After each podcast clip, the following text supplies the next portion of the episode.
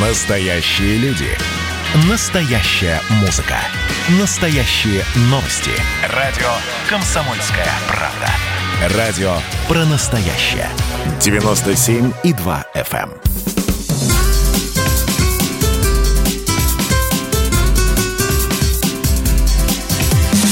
Программа с непримиримой позицией. Вечерний Мордан. Всем здравствуйте! В эфире радио «Комсомольская правда». Я Сергей Мордан, кто еще не знает. А теперь то же самое по-французски. Мы Да. только что обсуждали. Добрый вечер. Мария Баченина, здравствуйте. Жосви Шарли Эбдо. О, Да. Так, ты про аэропорт что-то сказал? Ну да ладно. Давайте к темам. Мгм. Сейчас я посмотрю. Подождите, какие главные темы сегодняшнего дня? Сейчас скажу вам. А, значит, смотрите. По возможности коротко. Ам, У меня складывается такое ощущение, что американские IT-гиганты вот потихонечку выстраиваются в- одну шеренгу и двигаются туда, куда им говорит, э, там, не знаю, Госдепартамент, мировая закулиса, вот именно туда, где выписывают направление на антироссийские санкции. А раньше, значит, там отметилась компания Google вместе с YouTube, там отметился Twitter Facebook, которые, в общем, совершенно неприкрыто начали цензурировать русскоязычный сегмент интернета, интернета но там а, к ним присоединился и Microsoft, что совершенно удивительно. А они сегодня выпустили большое исследование, в котором просто взяли и обвинили Россию а, ну, почти во всех серьезных кибератаках. То есть, по мнению исследования вот этого Microsoft, 52% всех э, кибератак в мире принадлежит России, процентов 25 исходили, вы не поверите, из Ирана, еще немножечко из Китая. Китай только на третьем стороны, потому что они тупоголовые и в кибератаках не разбираются А как белорусов не было? Нет, нет, нет. нет, Ох, нет. Так, ну у меня хорошая новость тогда. Я закончу мысль. А, прости. у компании Microsoft, точнее, а, компания ООО Microsoft Rus, которая имеет роскошную штаб-квартиру на улице Крылатской в городе Москве, а, офисный центр класса А, у них денег, как у дурака фантиков. Причем самое прибыльное подразделение у российского Microsoft – это именно работа с а, государственными организациями и государственными структурами. Мне кажется, специально обученным людям, я уж не знаю, это Роскомнадзор, ФСБ или какие-нибудь там следственные комитеты, стоит поработать. На травишечка этим. такая Ну, немного, На да, разберитесь, да, да, чем они там Это вот занимаются, да, всё кому это они здание им откатывают. принадлежит? Не, не, арендуют, нет, принадлежит оно Абрамовичу, они арендуют. Там, слушайте, там не здание, а просто, ну, там гигант какой-то. Его просто видно с шоссе, когда едешь, огромные буквы.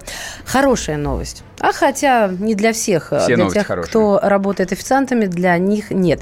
Теперь чаевые будут платиться только добровольно. Власти опубликовали официальный документ, и что стало известно. Главное, раздражающая многих клиентов ресторанов строчка «комиссия за обслуживание» исчезнет из чека, потому что Роспотребнадзор так наказал. Новый документ, новые правила, в общем, а, включают в себя вот отсутствие этой строчки, только добровольно и столько, сколько вы желаете. А, Потом а, обязан до вас довести и перечень услуг и условия оказания этих услуг, и, конечно же, книга отзывов и предложений. И, в общем, а, вы можете обслуживаться в течение всего режима работы общепита. Так что пользуемся, друзья, если не, платите, запрут. не платите чаевые. Да не, пока пользуюсь, потому что я думаю, через пару дней э, закроют все рестораны. Но об этом поговорим, да, В поподробнее. твоей А, фразе «не платить чаевые» есть сермяжная правда. Потому что во всем мире всегда так было. Официанты работают за чаевые. У них всегда микрозарплаты. Так э, нужно все-таки заставить людей платить нормальные зарплаты нормальным всем мире? работникам. Да, во всем мире. мгм, хорошо. Ну, хотя бы в нашей стране. Для Возьмем этого нужно миров- мировую революцию сначала Я за. устроить. Я и так. люблю вечеринки. Я шумные. тоже считаю, что официанты должны, как и все остальные люди, получать э, человеческую зарплату. Ну, правда, сервис, не знаю, какой будет сервис. Так себе будет Ну, сервис. это тоже вот палка о двух концах. Потому что от чаевых, э, вернее, от сервиса дают чаевые. Ладно, поехали Ну дальше. ладно, смотрите, по поводу вот э, моей, видимо, не очень смешной, смешной шутки о том, что пользуйтесь пока что ресторанами, пока их не закрыли, видимо, все идет к тому, что такие закрытия будут происходить, соответственно, по факту с понедельника официально закрываются на двухнедельную каникулы школы. А сегодня сказал мне один информированный депутат, ну, правда, Мособлдума, но, в общем, человек затусованный о том, что, видимо, в течение, не знаю, может быть, сегодня, может быть, завтра закроют и детские сады. Ну, это, в общем, было бы логично. Вешайтесь, родители. Да, если закроют детские сады и закроют школу, то у меня возникает резонный вопрос, а с кем дети должны оставаться дома? А, и вот, День э, непослушания. Ну да. Поэтому введение массовой удаленки ну, в общем, как бы становится практически неизбежным, мне кажется. Да, мы сегодня об этом будем говорить в развернутом виде. Ладно, поговорим да. об этом поподробнее, а пока поехали. Вечерний Мордан. Так, ладно, прежде чем мы начнем, напоминаю, WhatsApp Viber 8 967 200 ровно 9702. Началась трансляция в Ютубе. Смотрят нас вроде бы как ничего. Те, кто подключились, те, кто подключаются. А я напоминаю, нажимаем кнопку «Нравится». Вам это, вам, это, вам это ничего не стоит, но это ваш вклад в дело борьбы русского народа с мировой закулисой. Робот Гугла нас будет показывать немножечко лучше. Значит, э, ну что, начнем с войны? Начнем. Конечно же, начнем Повоюем. с войны. Третий день идет война в Нагорном Карабахе. Звучит жутко, правда? Нет. Ну почему нет? Третий день идет война. Это действительно, в это слабо верится, когда ты живешь в 21 веке, среда, 30 сентября. 20 вот год. А, Иван Панкин что-то показывает сквозь стекло. Четвертый я, день я, показывает я, я, А, да-да-да, четвертый, день, четвертый день четвертый. идет война. Видите, ну, нас слушают. Нас, стариков, Ст- можно простить. Заметьте, нас слушают. Панкин вот. все контролирует. Он на карандаше Молодец, держит хорошо. и тебя, и меня, и всю редакцию. Значит, что произошло со вчерашнего вечера, как мы с вами расстались? Ну, во-первых, а, мы застали, упомянули, что на России один а, в прямом эфире вывели в программе «60 минут» и Алиева, и Пашиняна. Каждый из них, в общем, общем, отметился. Двух лидеров. Да, лидеров а, там, а, обеих или обоих? Обоих, обеих. государств. А, обоих государств, ну, тогда обоих стран, я имела в виду обеих. Каждый из них сформулировал свою позицию. Обе позиции были абсолютно непримиримы. А, Алиев сказал, что, в общем, единственным условием для прекращения огня и для начала переговоров это вывод армянских войск со всех азербайджанских территорий. территорий. Они полагают азербайджанскими территориями не только прилегающие шесть районов, но и, собственно, и весь Нагорный Карабах, из-за чего вот эта вот война 32 года идет, 33 год, точнее, она идет с небольшими пере, перемириями. Ну, как небольшими перемириями?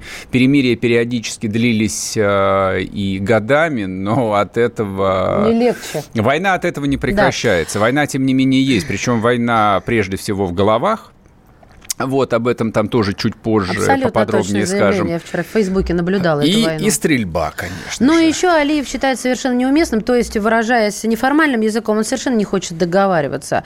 Он считает неуместными призывы mm. к диалогу с Арменией в сложившихся условиях.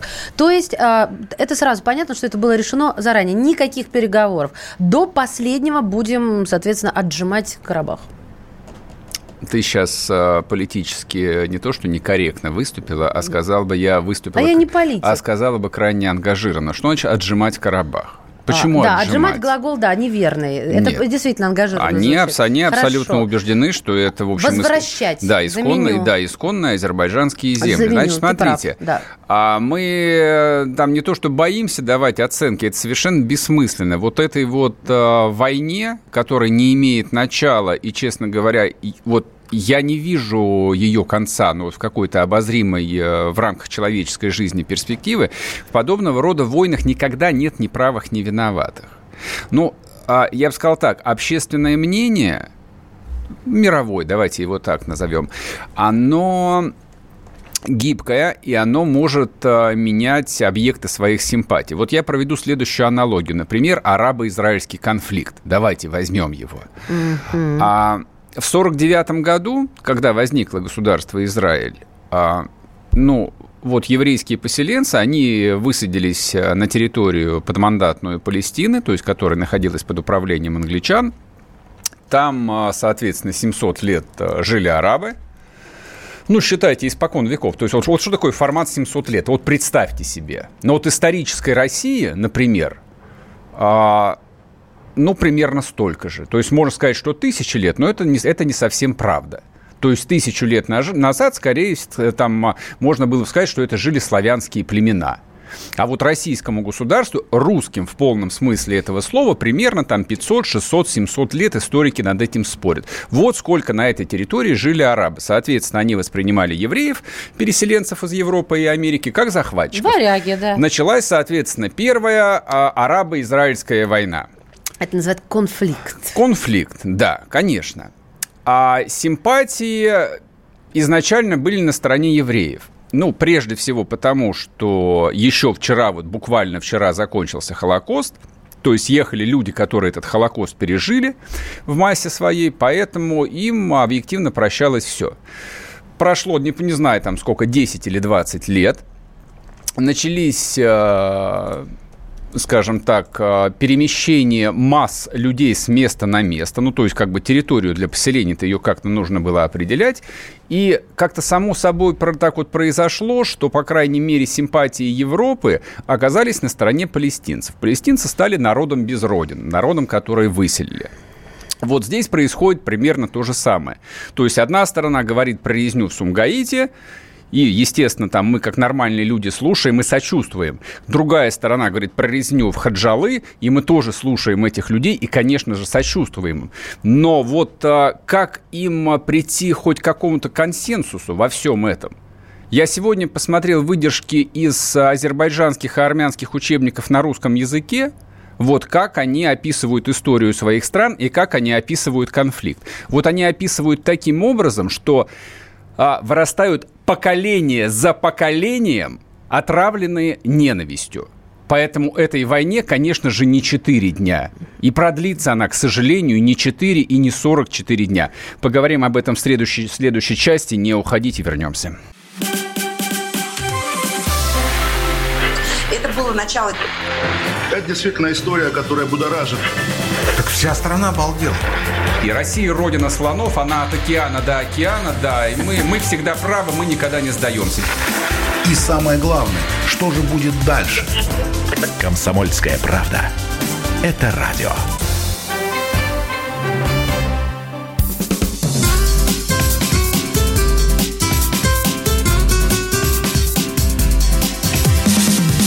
Программа с непримиримой позицией. Вечерний Мордан. И снова здравствуйте. В эфире радио «Комсомольская правда». Я Сергей Мордан. Я Мария Баченина. Добрый вечер.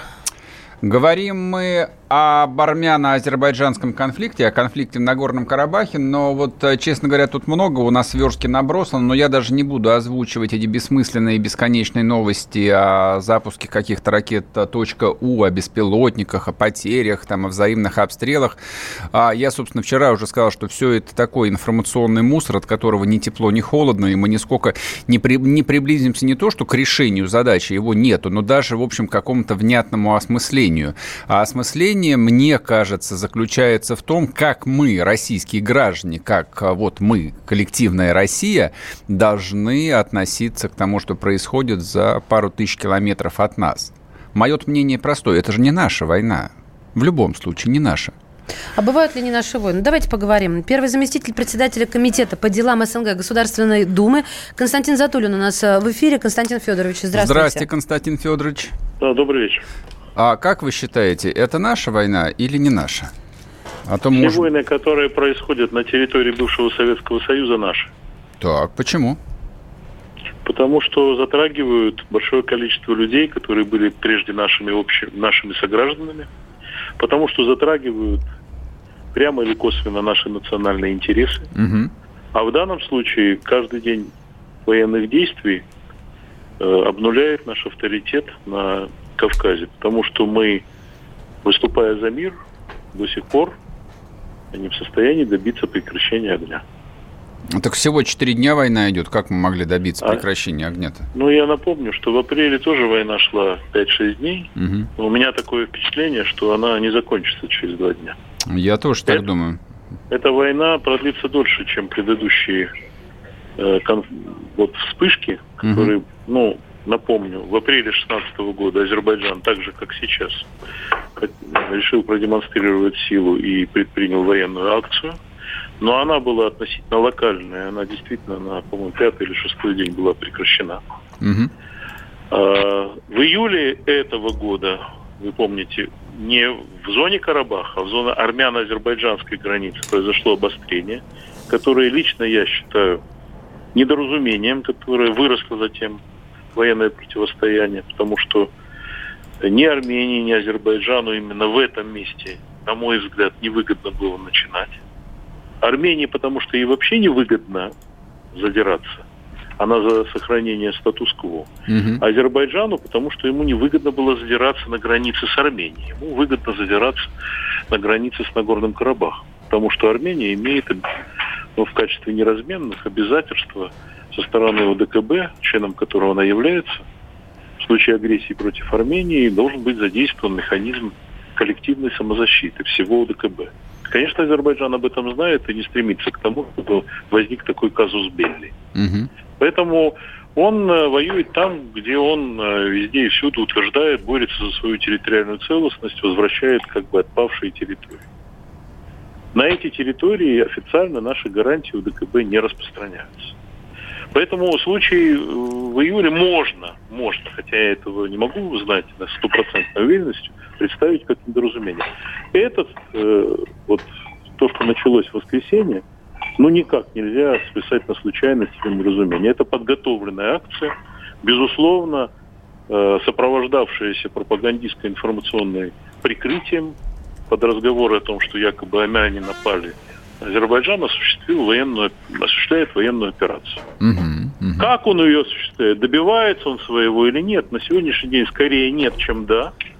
Но при этом жертвы впечатляющие уже сегодня. И в первый же день, чего не было с 93 года, то есть с момента активного конфликта в Карабахе, который завершился прекращением огня в 94 году, в первый же день начали попадать бомбы и снаряды в Степанакерт, в Шушу, то есть гражданские города, в столицу Карабаха и так далее. Мгм. То есть это то, что не находится на линии, на линии фронта никак.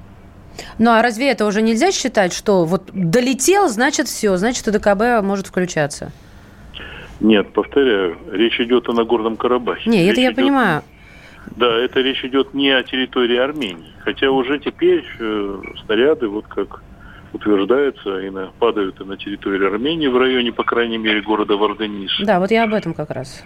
Да, это угол, э, угол такой, угол озера Севан на армянской территории. Вот, и там, э, по сообщениям армян, вот были, э, там вчера показывали автобус, который сгорел в Падане. Но хочу заметить, что по информации вчерашние снаряды и даже беспилотник э, залетел и на иранскую территорию. Хотя очевидно, что Азербайджан с Ираном не, не воюет. В общем, я хочу сказать, что эта акция, безусловно, предпринята Азербайджаном. У меня абсолютно полное в этом представление.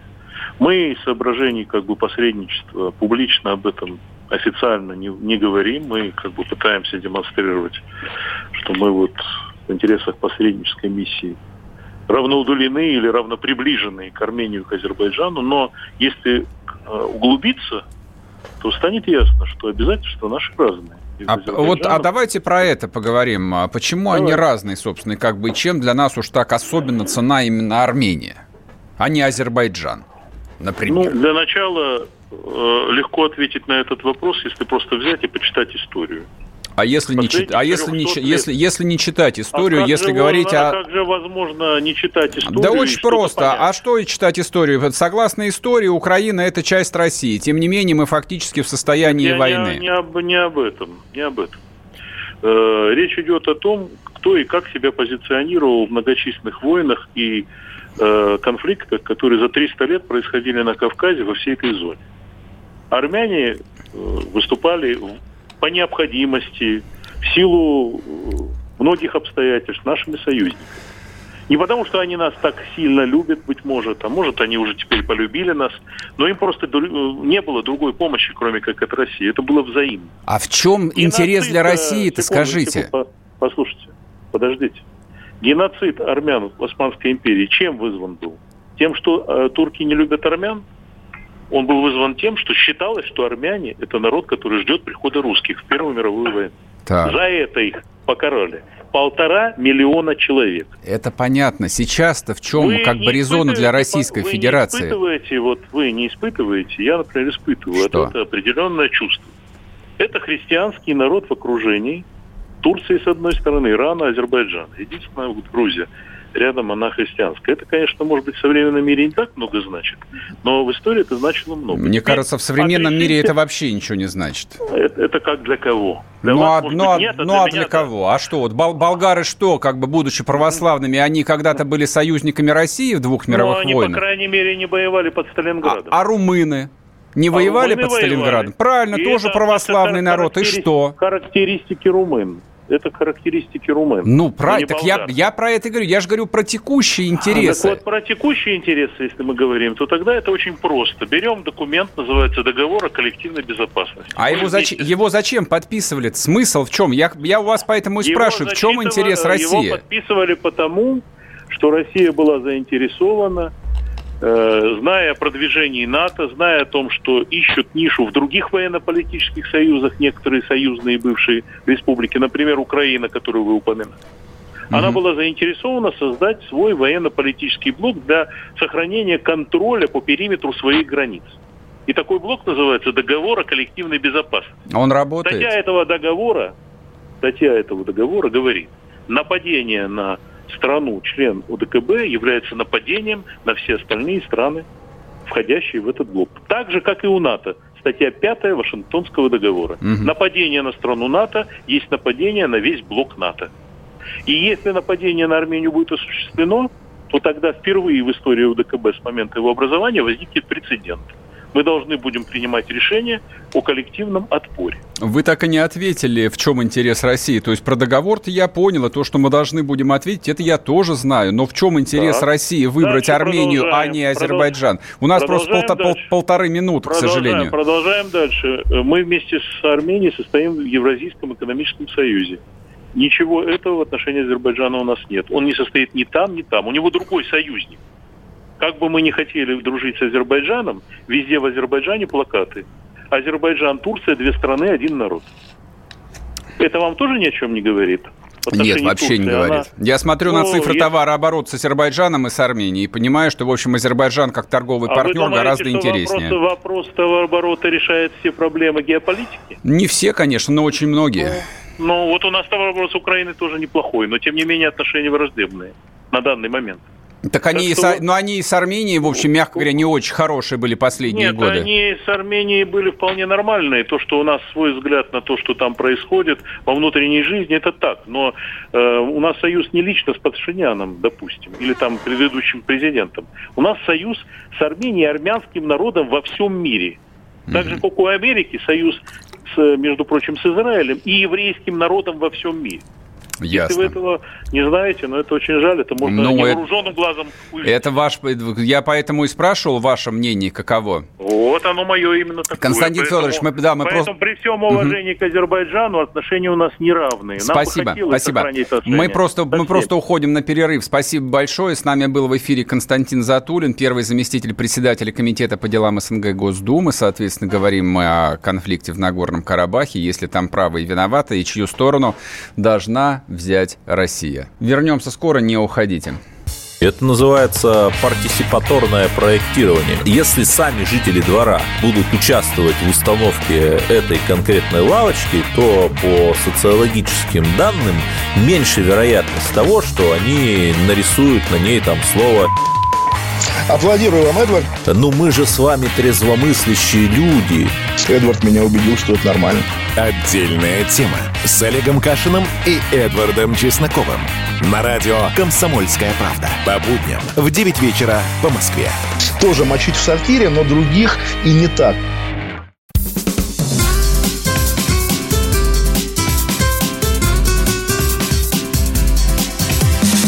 Программа с непримиримой позицией. Вечерний Мордан. И снова здравствуйте. В эфире радио «Комсомольская правда». Я Сергей Мордан. Я Мария Баченина. Добрый вечер. Для тех, кто нас слушает по радио, напоминаю, WhatsApp Viber 8 967 200 ровно 9702. Можете писать ваши вопросы, комментарии по ходу эфира. Кто смотрит нас на YouTube, вы молодцы. Но не забывайте нажимать кнопку «Нравится». Мы не успели, к сожалению, вот в предыдущей части обстоятельно поспорить э, с Константином Затулиным. А, Я, правда, вот а, не был готов к его вот такой э, мессианской, я сказал бы, библейской позиции о том, что у России а, есть... Э, это, то есть...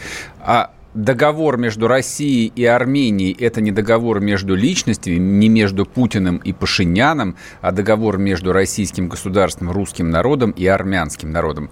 А, звучит немножко высокопарно, но мне кажется, это, в общем, довольно слабо применимо а, ну, к современной международной политике. Вот. Все большие страны, ну, все субъектные страны, они исходят из а, вполне конкретных национальных интересов. Мы сейчас начнем разговаривать про другую восточную страну, то есть и Армения, и э, Южный Кавказ, и то, что было дальше, то, что находится дальше, и Персия, и Афганистан. Все это в русском языке называется словом «Восток». Вот он такой странный. Вот мы все это всегда называли Восток. Мы поговорим и про другой Восток. Да. А чтобы закончить с Арменией, я все же как бы обращу внимание на всех, кто никак не может определиться, вот на какие соображения. Смотрите, а Азербайджан подчеркнуто лоялен России последние 25 лет. То есть покойный Гейдар Алиев – член Политбюро ЦК КПСС, на минуточку, очень много сделал для того, чтобы остановить гражданскую войну в Азербайджане, в Азербайджане и для того, чтобы выстроить нормальные, хорошие отношения с Российской Федерацией. И его сын остается верным политике отца. Армения, христианская, конечно, безусловно, привела к власти премьер-министра Пашиняна, откровенно России нелояльного, мягко говоря. Армения набита враждебными России НКОшечками. В Ереване находится второе по количеству сотрудников американское посольство, что само по себе симптоматично. Да, при этом на территории Армении дислоцирована 140, да, 102-я российская военная база в Гюмри. 4000 российских солдат являются страховым полисом Армении от любого нападения. А желающих, в общем, как бы свести с ними счеты, действительно там достаточно. Но понимаете ли, в чем проблема? Поскольку выборов Пашиняна Армянская улица, ну, так или иначе сделала, в общем, смотрела в сторону там известного нам европейского выбора, то российская база вот а, в условиях европейского выбора, она превращается в такой атрибут российской имперской политики. Вроде бы как. Да, война в Карабахе очередная. Европейский выбор Армении поставила под вопрос. Но я не могу лично не задавать сам себе вопрос, не задавать его в риторическом смысле, а в чем интерес России? Какова стратегия России в Закавказье? На Южном Кавказе. Мы чего там хотим?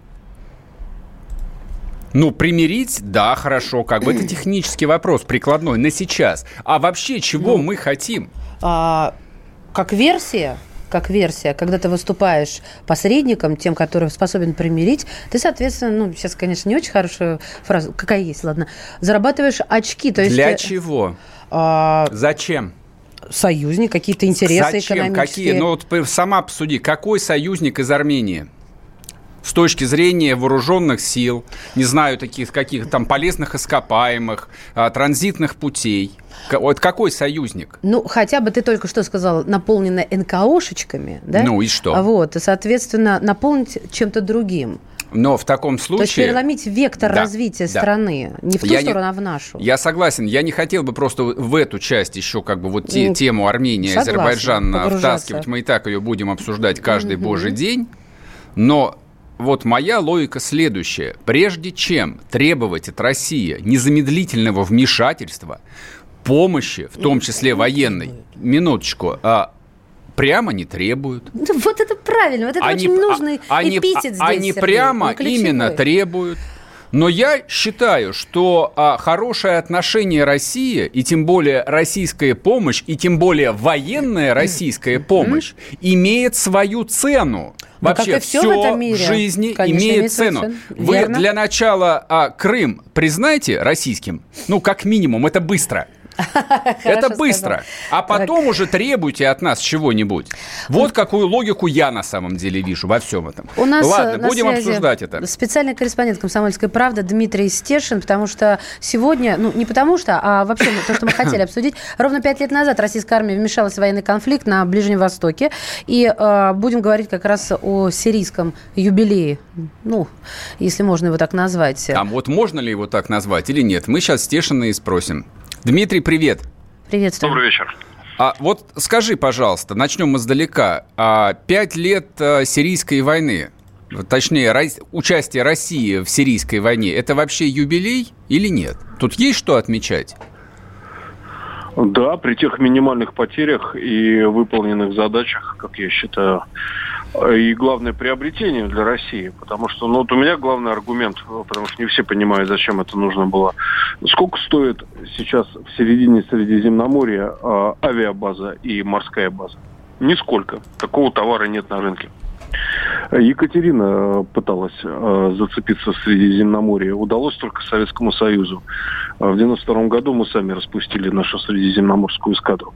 Вот. Но оказалось, что без э, вот этой зоны влияния на Ближнем Востоке нам не очень хорошо живется мы беззащитны а, по ряду причин. Ну, во-первых, это контроль над главным магистральным а, путем, по которому а, энергоносители поставляются в Европу. И вот такой финт, как Советским Союзом провернули с обрушением цен на нефть, уже будет, наверное, провести затруднительно. Почему? А, ну, господи, мы устроим просто в регионе очередную войну. Вот, к примеру, Хороший да. ответ, мне очень нравится это. А можно ну, калибрами шандарахнуть прямо из Каспия можно, по, можно по нефтепроводам, а, да и все? А чего стесняться? Я вот считаю, что в отношении нас же никто не стесняется ни, никакими методами. Вот. И ну, стоит поучиться наконец-то. А, вот.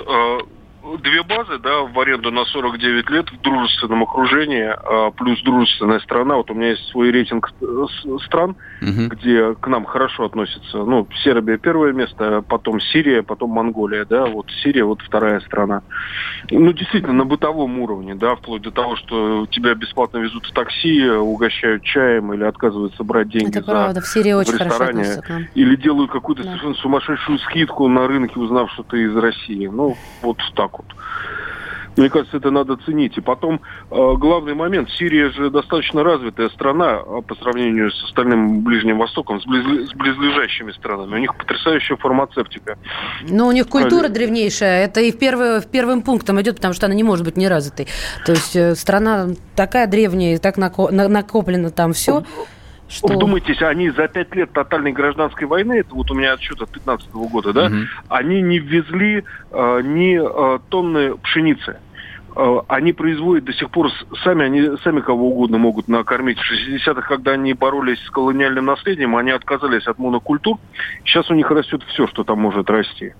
Э, в Латаке, я помню, спрашиваю, сколько вы урожая в год снимаете? На меня так смотрят, непонимающие. Говорят, ну, мы не знаем, говорит, мы посадили, выросло, сняли, опять посадили, ну и так далее.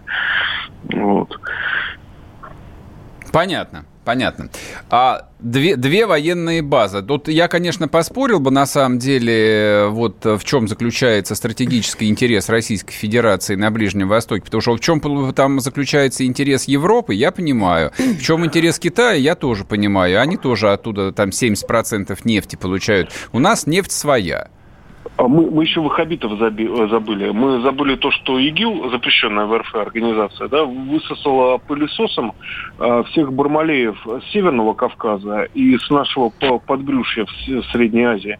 Потому что вот э, по официальным данным Северного Кавказа туда уехало полторы тысячи боевиков, uh-huh, плюс uh-huh. какое-то число членов семей. В неофициальном разговоре э, махачкалинские э, спецслужбисты мне сказали, что выехало порядка 10 тысяч. Вот. Я склонен вот второй цифре цифре верить, да. А, война в горах там совсем завяла после того, как э, стал работать вот этот э, халифатский пылесос. Ну, а там мы с ними и помогли расправиться. Мне кажется, гениально. Скажи, пожалуйста, а с точки зрения стоимости, то есть, ну, понятно, пятилетняя война, вот э, даже с ограниченным воинским контингентом, а, ну, довольно дорогостоящее мероприятие. Она по карману России сейчас, когда стоимость нефти упала с 75 долларов до менее чем 40. Вот какие у тебя прогнозы? Ну, у меня не прогнозы, у меня цифры. Я сам читать не стал, потому что я кремлевский пропагандист. Да? Это мы тоже, мы тоже, да, не стесняйся вы, этого. Да, да, да. За всех решил сразу находящихся в студии. здесь собрались. А ты что, подожди, подожди, Баченина не хочет быть кремлевским пропагандистом. Нет, я не хочу быть кремлевским. Шла вон отсюда! Шла вон! Ты Соловьевщину здесь не развивай, а? Ишь ты, не на той станции. Никуда не деться. Вот, я закончу свою мысль. Я э, это право делегировал экономистам из журнала Forbes. Дим, мы сейчас Дим, мы сейчас уйдем да. на две минуты, вернемся и продолжим разговор про да, Сирию. Да. Не пропадай, пожалуйста. Вернемся, граждане, не уходите. Скоро будем разговаривать про пятилетний юбилей нашей славной победы на Ближнем Востоке, как мы всех победили. И До Дональд Джонович до сих пор икает от того, что, в общем, ничего они не смогли против э, Ваньки Сапрыкина. И давайте мы сейчас э, проведем ну, достаточно объемную беседу про о нашем будущем, в котором теперь возможно все. Раз и сделали некий прорыв. Вот сегодня мы хотим поговорить, прорыв ли это, почему так много шума. Вся страна слышала об этом. Есть те, кто смотрят в небо и мечтают о звездах. Комсомольская правда. Это радио.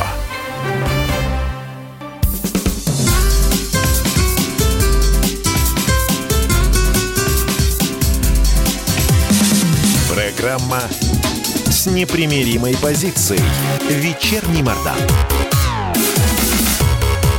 И снова здравствуйте. В эфире радио «Комсомольская правда». Я Сергей Мордан. Я Мария Баченина. Добрый вечер. Слушайте, напишите нам WhatsApp Viber 8 967 200 ровно 9702. Вы как воспринимаете сирийскую кампанию? Как э, победу России? Как славную страницу? Как э, потерянные, не знаю, деньги, человеческие жизни? А, ну, время, в конце концов? Мне или нет? Кажется... Просто интересно. Мы пропагандисты, с нас спроса никакого. Мы, в общем, за все, что Путин сделал. Кто мы? Это еще с нами вместе Дмитрий Бач... Стешин. Да, Баченина, Баченина не с Он нами будет зарывать, даже несмотря на то, что под, под ногами пол. А давай вот да. с тобой, да. как два кремлевских пропагандиста, все же вот как следует э, Асанну воспоем э, нашему верховному да. главнокомандующему. Так в какие деньги нам Сирия-то обошлась, родине да. нашей? Да, да, да. Два кремлевских пропагандиста ссылаются на выкладки американских экономистов. ЦРУ, на выкладки ЦРУ из журнала Forbes. Значит, по их данным, что значит, вот это критическое число ваххабитов, которое у нас накопилось в Южном федеральном округе, потребовало бы размещения как минимум одной армии для их сдерживания. А, значит, по их подсчетам, это порядка 150 миллиардов рублей в год. Ага. А содержание нашей группировки в Сирии обходится нам в 58 миллиардов в год.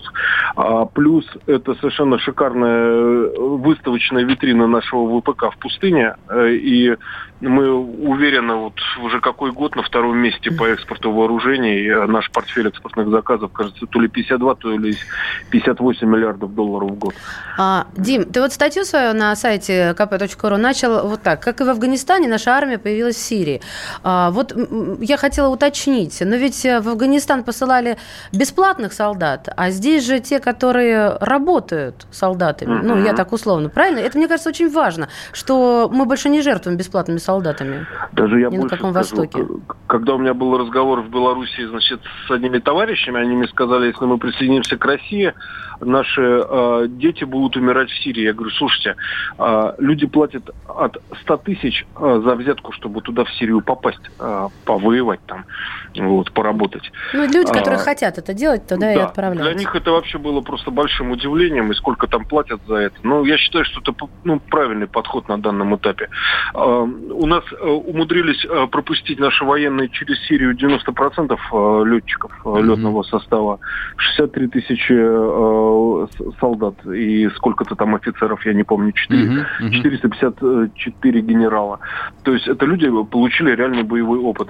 Ну и самое главное, военный аспект, такого в России еще не было. На реальном театре боевых действий мы отработали связку всех высокотехнологичных э, сегментов на, на нашего нашего, нашей армии. Там космическая группировка войск, наземная, ПВО, плюс флот. Все это работало, разведка, все это работало в одной связке. Это действительно уникальный пример. Дим, после, последний вопрос я задам, риторический. А не разумнее ли было вот в течение даже не пяти лет, а чуть поменьше бомбить Украину, например? И точно так же пропустить 90 тысяч солдат и офицеров? В рамках, в рамках, не мог удержаться. в рамках оккупационной армии, например. Проблема в том, что э, граждане Украины вот уже шестой год живут, сдают на АТО каждый месяц, э, учат мову, их все устраивает. Мне кажется, освобождать их, этих людей даже бомбами нет никакого смысла. При полном отсутствии любого партизанского движения, которое могло бы быть, если бы им так жилось плохо, как нам хочет, хочет как нам хочется, чтобы так было, да, но они должны сами из себя все изживать, что у них накопилось. И я считаю, что, возможно, это был правильный подход.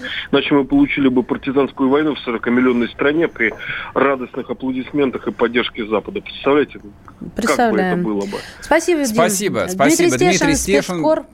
Закончим. Комсомольская правда, спасибо. Да, да, да. да. Спасибо, Едем дальше. Вступил. Разговариваем про пятилетнюю дату. Пять лет сегодня исполняется с начала российской военной операции в Сирии. А вот при всем скепсисе, там я и сам, честно говоря, довольно скептически отношусь к этой истории, но вот а, что здесь э, невозможно не сказать, это действительно пример а, одной из самых успешных внешнеполитических а, военных операций российской армии, не то что за последние годы, а за последние лет 50 вообще.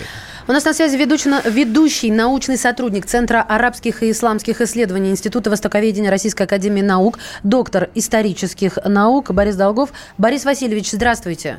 Здравствуйте. Добрый вечер. Скажите, пожалуйста, с вашей точки зрения, а, вот а, пятилетнее участие России в сирийской кампании, оно имеет позитивный смысл для России на Ближнем Востоке или это, в общем, сомнительная афера? Э, безусловно, позитивный. Даже, я бы сказал, больше, чем позитивный. Проаргументируйте.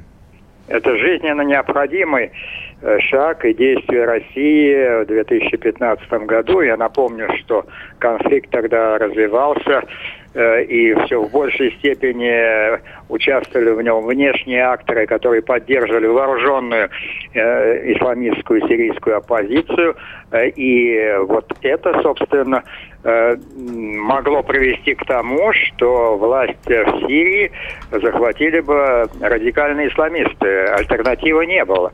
И поэтому участие России и э, поддержка России законно, я напомню, законно избранного сирийского правительства, это было жизненно необходимо и для России, и для Сирии, безусловно, для поддержки сирийского народа в борьбе против радикального исламизма. И для России, которая э, защищала свои национально-государственные интересы, поскольку приход к власти исламистов в Сирии означал бы распространение э, радикального исламизма э, на э, ближайшие территории, и на ближние, Ближнего Востока, и, а также и э, на территории э, и Средней Азии, и России. Ведь э, те руководители Даиш, э, исламского государства, ИГИЛ, они провозглашали своей целью освобождение Чечни, э, юга России даже, создание там исламского государства. И если мы вспомним, насколько продвигалась экспансия, э, экспансия